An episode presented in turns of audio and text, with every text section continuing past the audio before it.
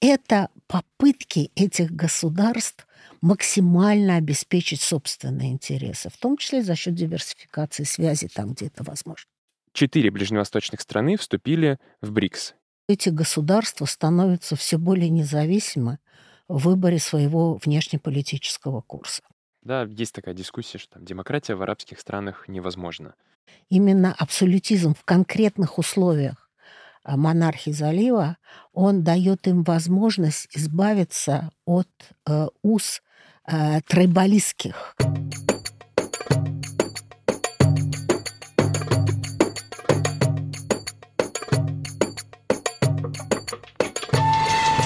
Всем привет! Это подкаст Центра Примакова «Ближневосточный экспресс» и его ведущий Артем Адриан.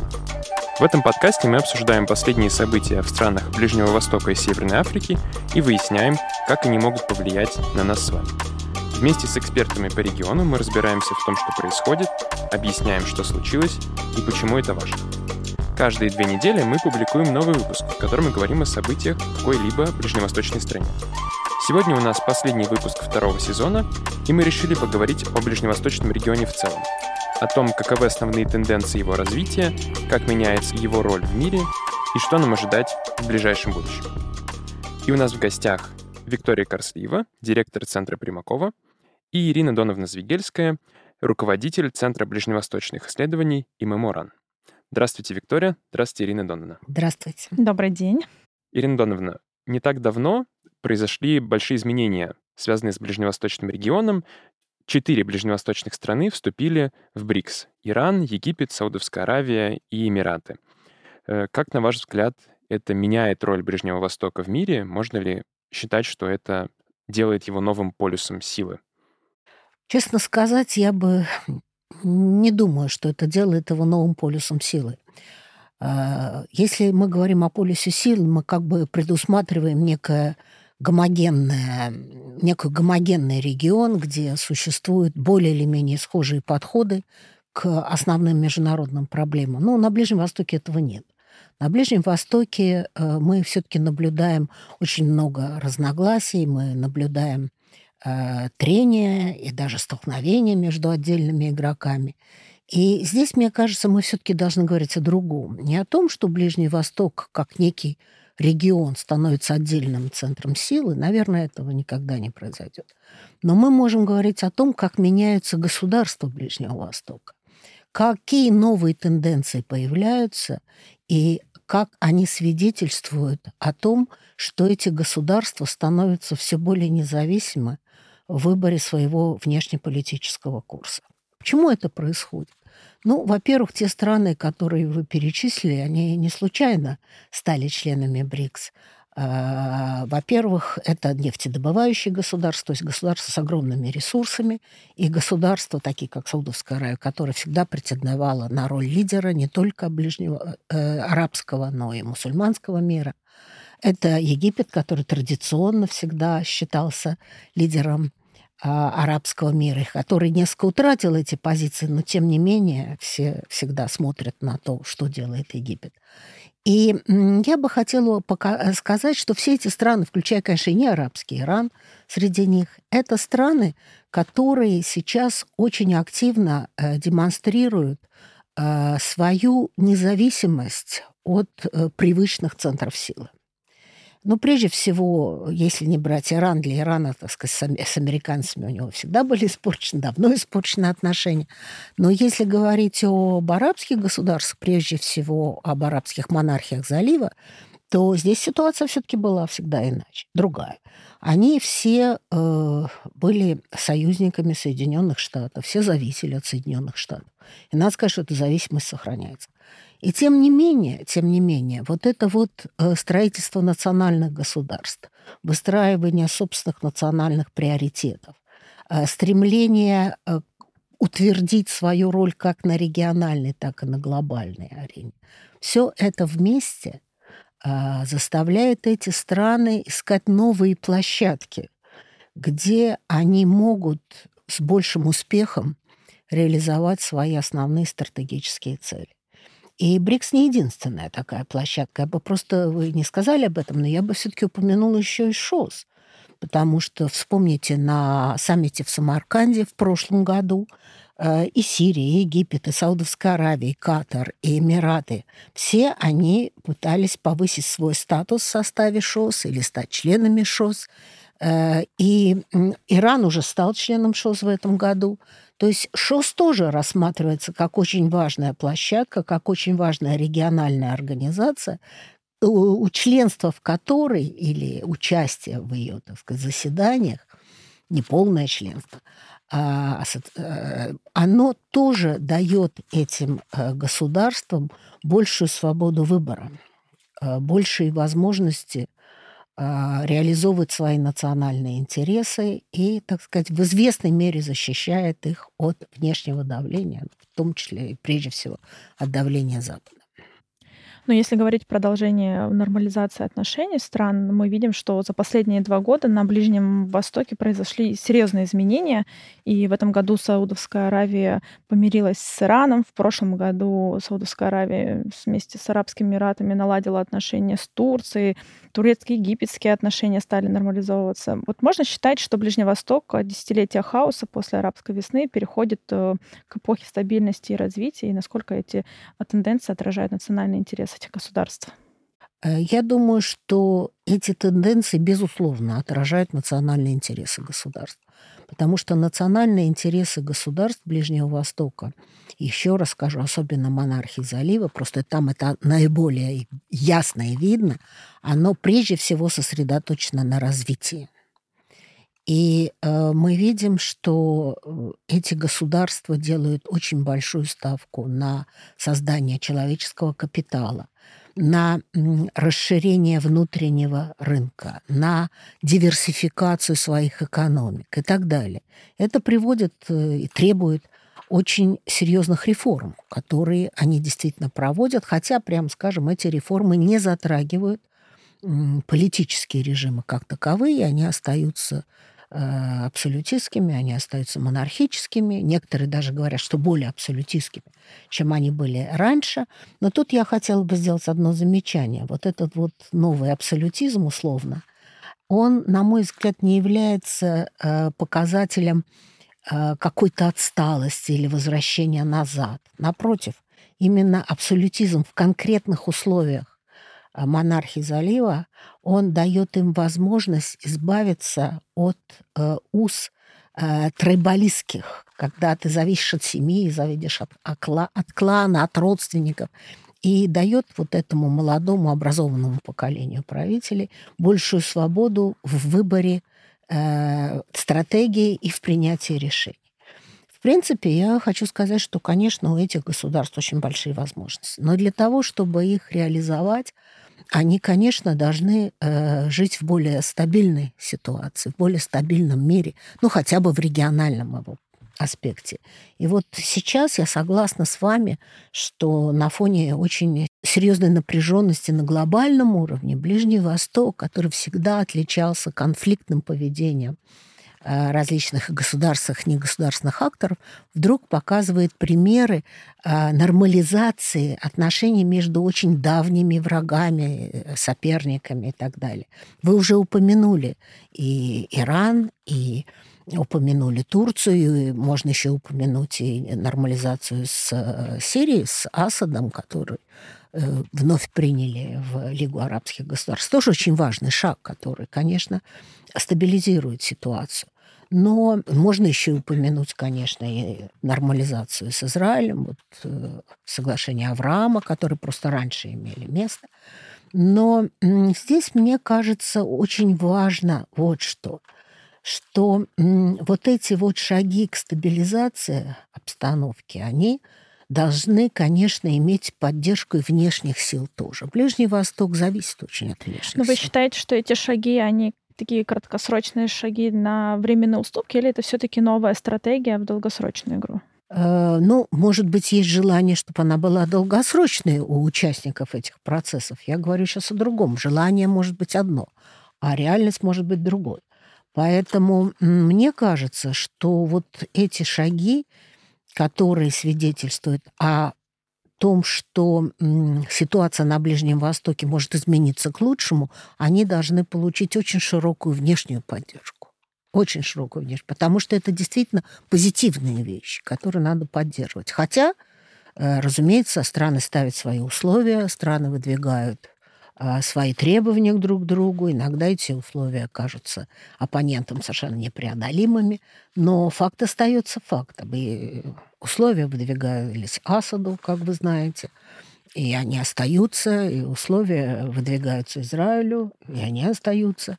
И Турции тоже выдвигаются определенные условия, и со стороны Турции они выдвигаются. Но э, вопрос не в этом. Вопрос в том, насколько меняется а, поведение Э, государств и правителей Ближнего Востока и насколько они готовы к компромиссам. Вот это вот самое главное, потому что, надо честно сказать, культура компромисса, она не была уж очень, так сказать, ярко выражена в этом регионе. Ну, посмотрим, что будет. Вот сейчас, я считаю, происходят очень позитивные вещи. Смогут ли они их реализовать и двигаться дальше, ну, это покажет время. Ирина Донна, а вы как раз упомянули э, влияние внешних сил на это состояние стабильности и упомянули соглашение Авраама между Израилем, Объединенными Арабскими Эмиратами, Бахрейном и Марокко. А как действительно это повлияло на как бы цель этих соглашений, да, на палестино-израильский конфликт? Там ощущение, что каждый год постоянно эскалируется ситуация, есть какие-то постоянные новые вопросы, которые возникают между двумя сторонами, и примирение арабских стран залива с Израилем, э, кажется, не сильно повлияло на э, решение палестино-израильского конфликта. Но я могу с вами согласиться, что действительно, э, когда заключались соглашения Авраама, все-таки был план Трампа по урегулированию палестинского конфликта. У него было очень много недостатков, мы много об этом писали, мы его критиковали. Но формально э, Трамп ведь не отрицал необходимость двух государств, скажем.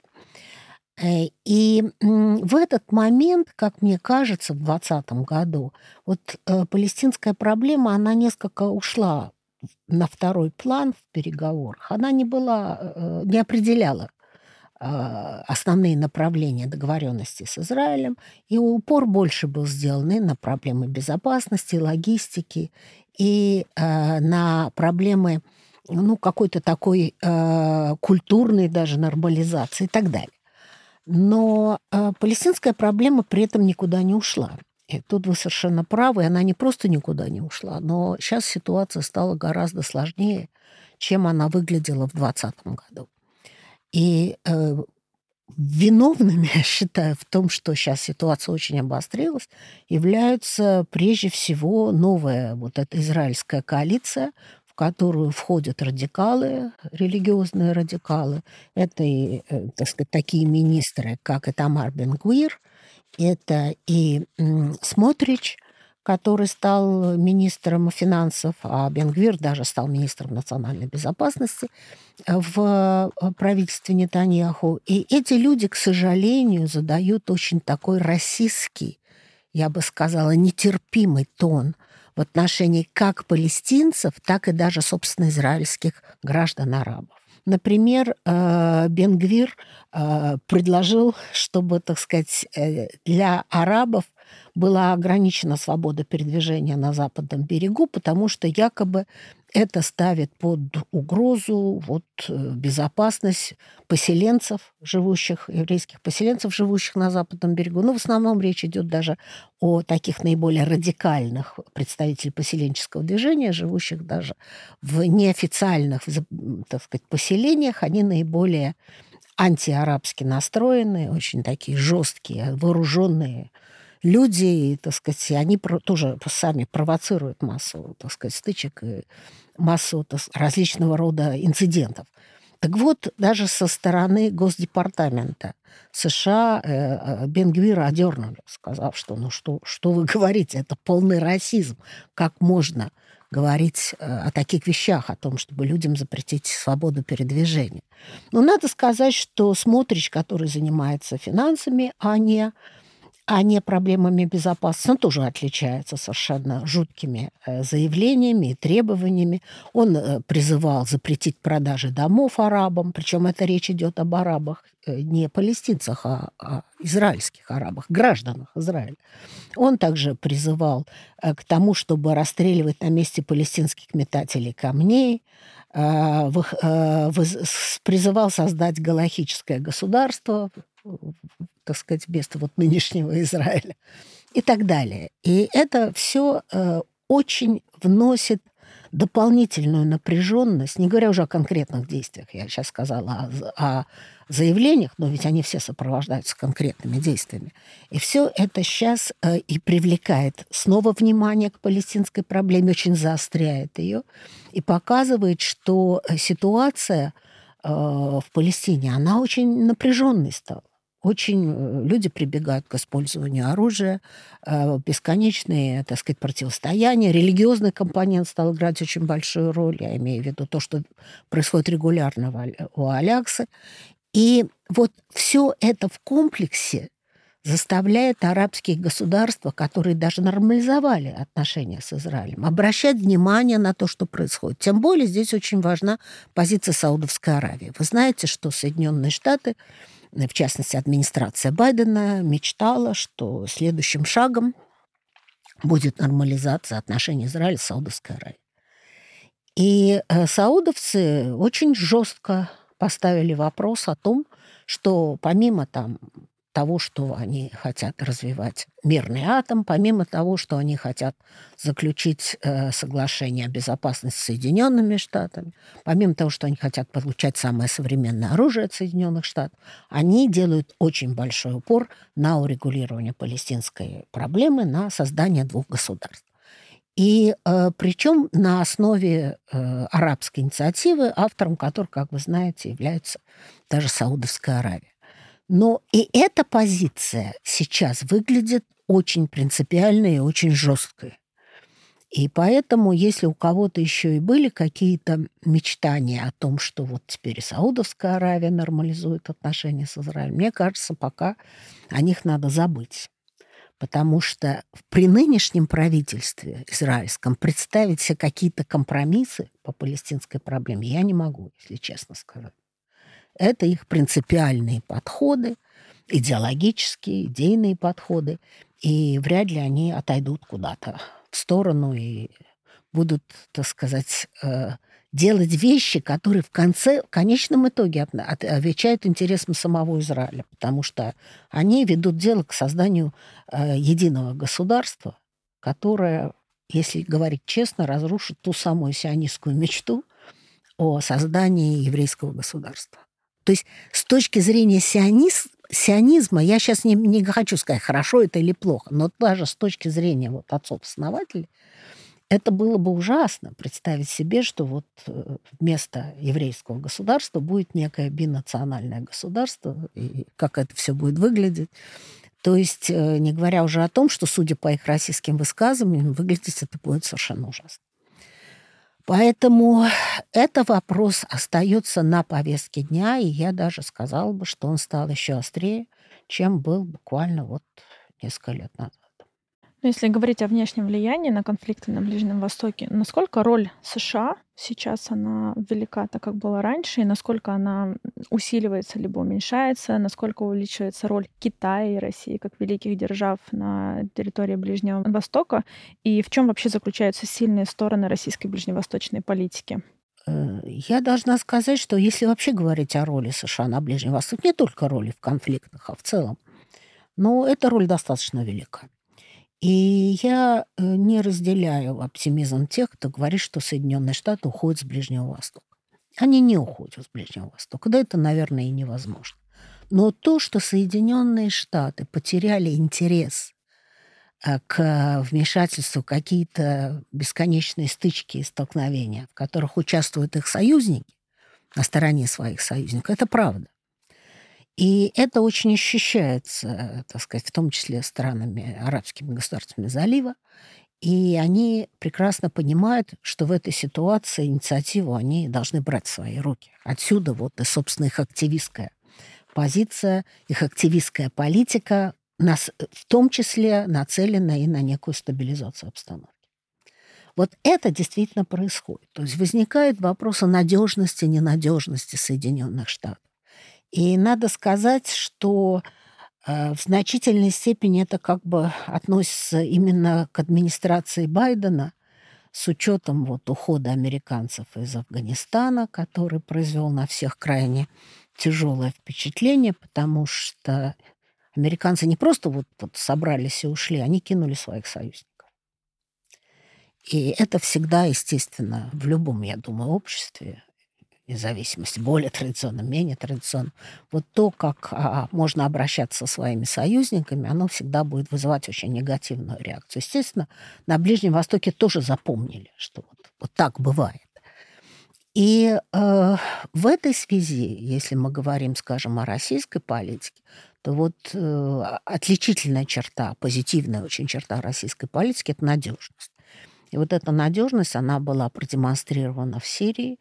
И Россия, несмотря на то, что она сейчас связана с, со специальной военной операцией, тем не менее продолжает, э, так сказать, оказывать те услуги э, Сирийск, Сирии, которые, так сказать, она с самого начала защиту, защищает безопасность этого государства и предоставляя помощь там, где это необходимо. То есть вот несмотря ни на что, я хочу вот это подчеркнуть, что, казалось бы, наши сейчас ресурсы сосредоточены должны быть на другом направлении, что и происходит. Тем не менее, мы никогда не оставляем наших союзников, и мы продолжаем делать то, что мы обязали сделать. И вот я считаю, что и надежность России, и, в общем, та, э, то, что оружие, которое предоставляет Россия, оно очень хорошо себя зарекомендовало, тоже очень важно. То, что Россия продолжает все поставки, которые она обязалась делать в арабский мир. Все это очень важно, потому что это создает имидж России как надежного союзника. Это очень ценится всегда. Ирина Донна, а как вы роль Китая оцениваете на Ближнем Востоке? Говорят, что Ближний Восток втягивается в такую новую холодную войну между США и Китаем, которые стремятся перетянуть разные страны на свою сторону. Э, действительно ли есть такая тенденция, или Китай действует гораздо более осторожно и не пытается создавать новую конфликтную зону с американцами? Но мне кажется, что, с одной стороны, все-таки надо говорить о странах самого региона, которые с большой надеждой смотрят на Китай. И в том, что касается э, современных технологий, и в том, что касается товарообмена, в том, что касается поставок э, нефти из э, залива. Это все учитывается, и Китай рассматривается как, безусловно, очень важная, могучая держава э, с большими амбициями, с большими возможностями. То есть на Китай возлагаются определенные надежды. Это же можно сказать и об Индии тоже. Индия тоже начинает играть все более заметную роль на Ближнем Востоке. Но сказать, что вот уже произошло какое-то разделение, что часть там государств Ближнего Востока, она с Соединенными Штатами, а часть там государств Ближнего Востока с Китаем, мы не можем. Это не, это не так. Вся, э, все взаимодействие внешних сил с силами региональными на Ближнем Востоке, она куда более сложная. Это не вот какая-то новая биполярность, а это попытки этих государств максимально обеспечить собственные интересы, в том числе за счет диверсификации связи там, где это возможно. Ирина Донна, а помогает это как-то решить конфликты, которые сейчас существуют на Ближнем Востоке? Несмотря на нормализацию отношений, все равно же у нас сохраняется конфликт в Ливии, конфликт в Йемене, э, Сирия сейчас активизировалась. Каково будущее этих конфликтов? Будут ли США, Россия или Китай пытаться их решить, или региональные страны сами договорятся? Знаете, а, я вот всегда вспоминаю известные слова Евгения Максимовича Примакова, я их не цитирую, я говорю об их смысле, который э, говорил еще много-много лет назад, что мы э, очень часто э, концентрируемся, концентрируем свое внимание и анализ на действии внешних сил по отношению к конфликту и меньше замечаем действия самих участников этих конфликтов. Вот мне кажется, это очень важная вообще формула, которая важна во все времена. Дело в том, что э, в этих конфликтах э, есть э, пересекающиеся интересы, есть противоречия прежде всего э, региональных государств и региональных негосударственных. Вот, собственно, устойчивость вот этих конфликтных отношений, она, обуслов... она обусловлена не столько помощью внешней, хотя она играет, безусловно, свою роль, сколько намерением вот этих региональных сил победить усилить свои позиции, что-то изменить кардинально для себя. И если мы говорим о том, что сейчас на Ближнем Востоке наметились какие-то тенденции к стабилизации, ну, не будем их преувеличивать, но тенденции же, безусловно, есть, то с точки зрения конфликтных ситуаций, я считаю, они могут сыграть роль вот неких стабилизаторов.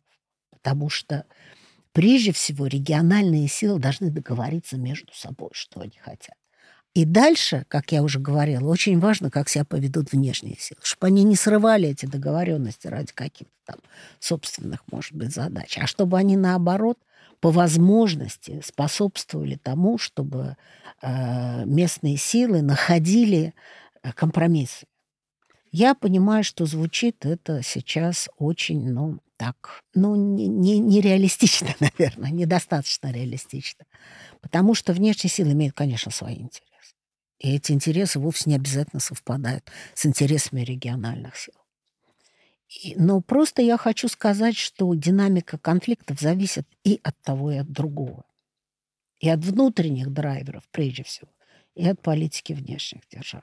Я не могу прогнозировать, э, как, как скоро будут урегулированы конфликты на, на Ближнем Востоке. Их много – Какие-то, может быть, если не будут урегулированы, то во всяком случае будут снижены в уровне. Но одновременно, вот вы сами сказали, мы наблюдаем а, обострение конфликтов, которые, казалось бы, в общем, были уже немножко притушены. Конфликт в Сирии, например. Так что конфликты имеют свою динамику, свои причины. И я думаю, что, несмотря на тенденции, конечно, к стабилизации, к улучшению отношений, конфликты сохранятся еще долго. Ну, несмотря на высокую конфликтность в регионе, мы с вами видим, что украинский кризис показал, что теперь сами ближневосточные страны выступают посредниками в конфликтах. И вот как вы думаете, чем обусловлена такая роль этих стран и насколько она вообще изменилась роль ближневосточных стран в урегулировании конфликтов?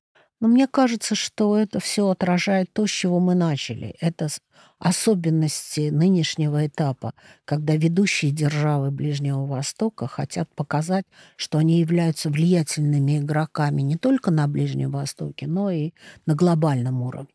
И это вот стремление самоутвердиться, стремление создать себе новый имидж, стремление привлечь к себе внимание и одновременно а, реализовать собственные интересы, оно, на мой взгляд, совершенно естественно. И оно отражает просто нынешний уровень развития государств Ближнего Востока, которые стали национальными государствами. Я знаю, что э, все еще есть много людей, которые отрицают это, но это, не, это, это действительно так. Они стали национальными государствами со своими приоритетами, э, со своими стратегиями, со своими представлениями о своей роли в этом мире. И отсюда то, что они сейчас видны в самых разных ролях, в самых разных, э, на самых разных площадках, в самых разных э, альянсах. Мы видим, что э, есть ближневосточные государства, они везде присутствуют, они заметны, и они стали играть действительно важную роль. Ну, то есть, по сути, страны перестали хотеть ассоциироваться только с конфликтами на Ближнем Востоке, только с нестабильной ситуацией, формировать себе новый имидж как полноценных игроков на международной площадке, к которым можно обращаться в случае конфликтности в других регионах и в других местах. Ну да, они формируют новый имидж, а, так сказать, то, что они ассоциировались с конфликтами, не всегда была их вина. Это, ну, просто так, как говорится, так сложилась жизнь. Но сейчас они просто обрели большую уверенность в себе. Они увидели, что они могут сделать много. И это правда. И я думаю, что вот эта уверенность в себе и желание утвердиться как э, важных, в качестве важных э, игроков на международной арене тоже, оно будет, так сказать, заставлять их примерять на себя все новые и новые роли.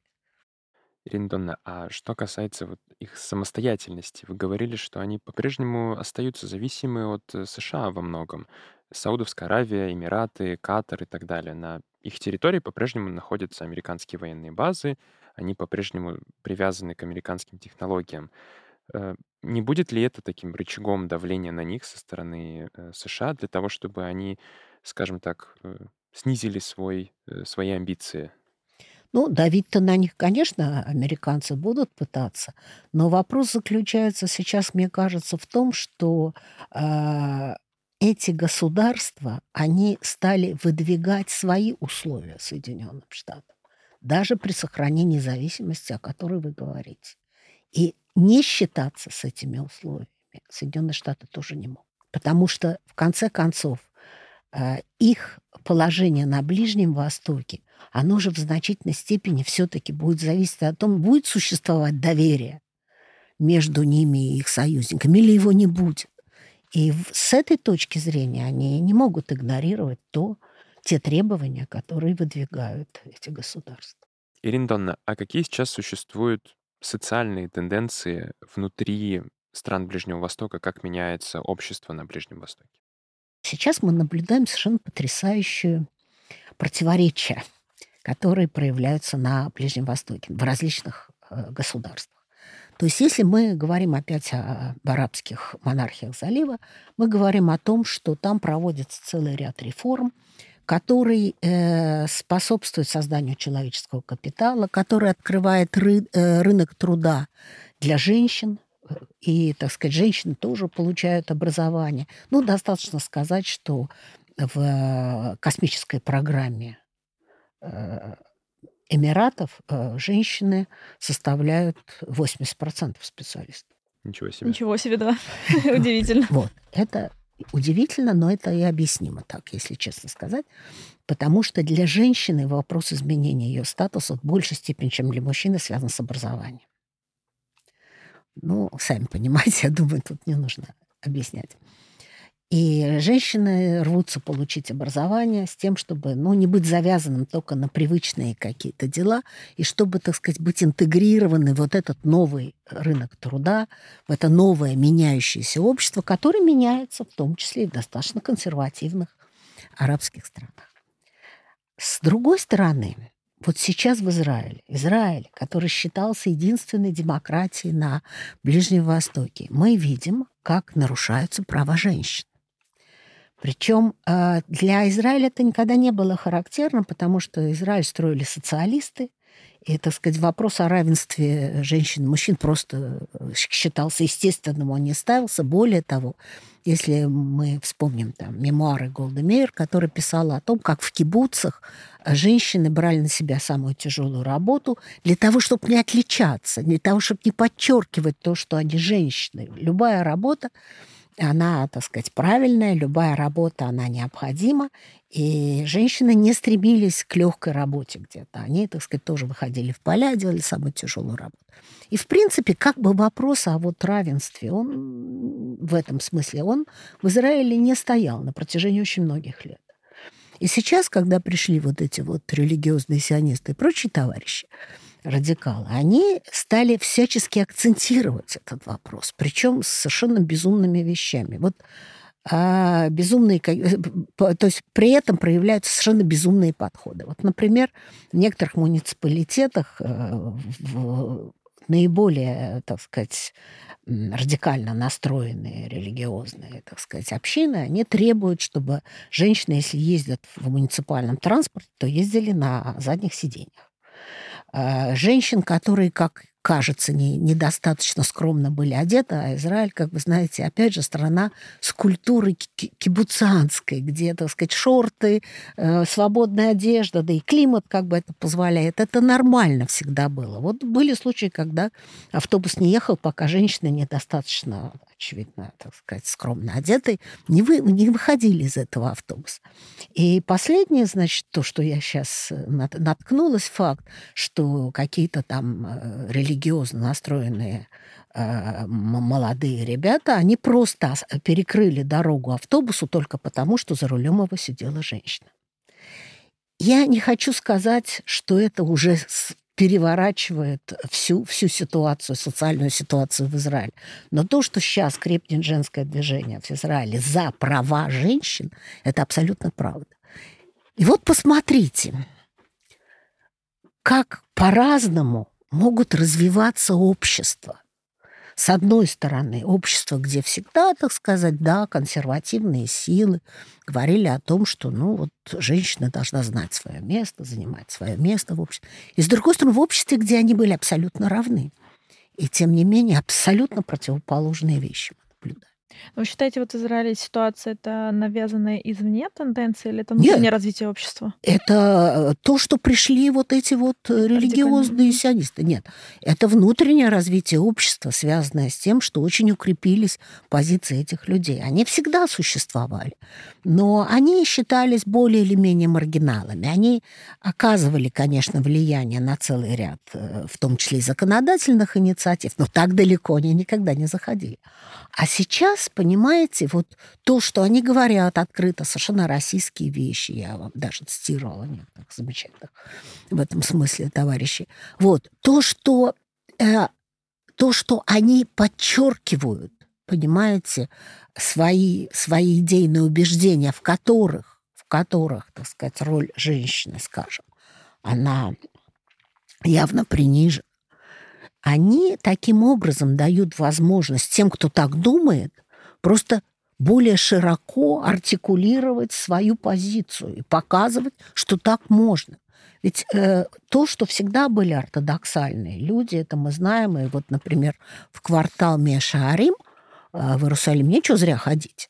Понятно, что там живут люди очень ортодоксальные, со своими взглядами. Там нельзя пойти в платье с открытыми рукавами, и вообще не нужно этого делать. Но попытка, попытка перенести это на весь Израиль со стороны некоторых политических деятелей, она вызывает просто оторопь.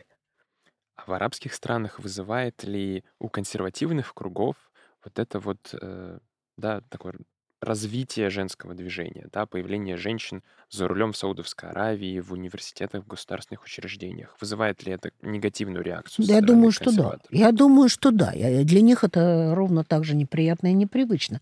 Другой вопрос, что, э, так сказать, как я уже сказала, особенности режимов в а, арабских монархиях залива таковы, что они могут э, пренебречь... Что-то они обязаны учитывать, но, в принципе, они при принятии решений э, достаточно единоличны, и они не связаны э, целым рядом а, институтов, которые вот их, их, соответственно, подходов, которые существуют в других, как бы более свободных э, так сказать, странах.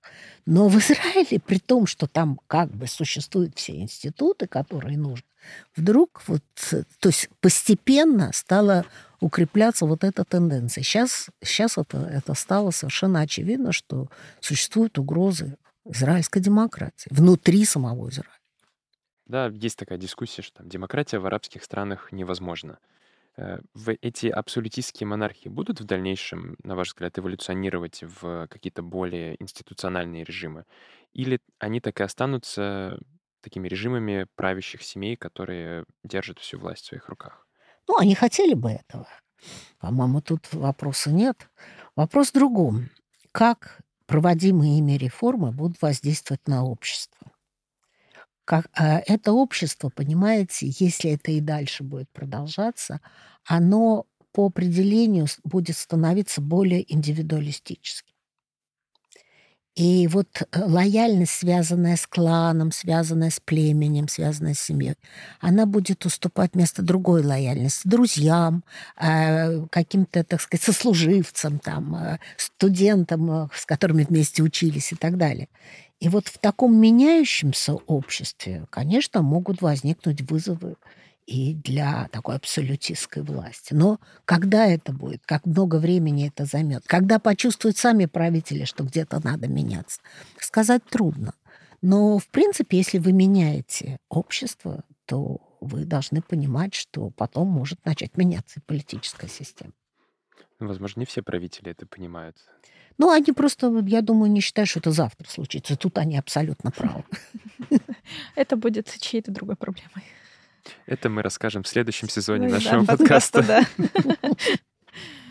Можно добавить и про Иран, где тоже, так сказать, закручивали гайки в этом плане.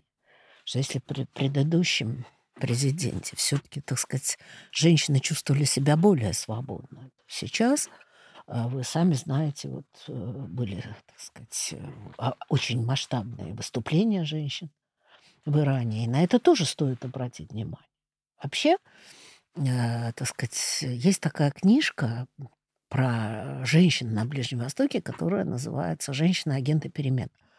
Это действительно очень важный индикатор состояния общества. Везде, в том числе на Ближнем Востоке.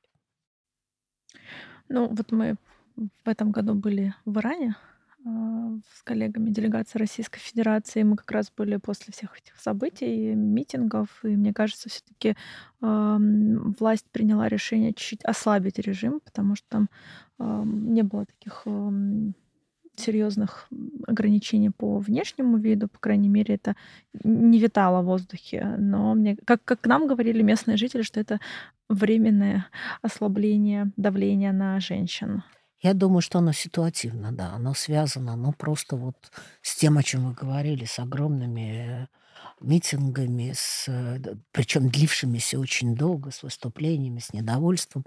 И такая постоянная нестабильность ни одно государство этого выдержать не может. Поэтому, да, где-то правительство должно было отступить, но не значит это, что это будет означать движение к большему либерализму в этом вопросе. Я не знаю, я не уверен. Ирина Донна, а у меня еще такой вопрос возник, что в арабских странах сейчас э, по-прежнему очень велика доля молодежи да, в общей демографической пирамиде. И когда-то, да, 12 лет назад молодежь стала движущим моментом арабской весны, когда она им и выходила на улицы. Сейчас тоже в некоторых арабских странах происходят э, внутренние э, такие бурления, да, которые могут привести и к каким-то э, серьезным переменам. Э, может ли сейчас вот эта молодежь сыграть роль такого же фактора перемен, как э, там женщины играют э, это, эту роль? Да, может ли она пойти на какие-то серьезные изменения? Нет, женщина, я сказала, это просто индикатор такого неблагополучия mm-hmm. А что касается того, что может молодежь, вы знаете, я бы не стала говорить в целом о Ближнем Востоке. В каких-то странах я не исключаю, что она может выйти на улицы. В тех странах, у которых есть много ресурсов, и которые могут использовать эти ресурсы для того, чтобы залить, так сказать, любое недовольство в них, это маловероятно. И кроме того, все-таки надо отдать должное им, что в этих странах проводятся какие-то, видны какие-то изменения, которые помогают в том числе и молодежи найти свое место, другое место. Не то, которое было раньше в этом мире. Ведь, в общем-то, когда мы говорим об арабской весне, мы же всегда говорили о том, что помимо там всяких других причин, там еще и был, была проблема невозможности найти работу для людей, имеющих даже образование и квалификацию. И вот это было очень важным таким фактором, который способствовал выходу молодых на площади. Не единственным, но важным. И вот там, где, где расширяется рынок труда, там, где создается человеческий капитал, вот я считаю, эти проблемы, они решаются или будут решаться. Ирина Донна, э, Виктория Георгиевна, спасибо вам большое за эту прекрасную беседу. Я думаю, это было хорошее завершение нашего второго сезона таким общим обзором того, что происходит в арабском мире и на Ближнем Востоке в целом. Надеюсь, что мы с вами еще не раз увидимся, и третий сезон станет еще популярнее, чем второй. Спасибо, Спасибо вам большое. Спасибо большое.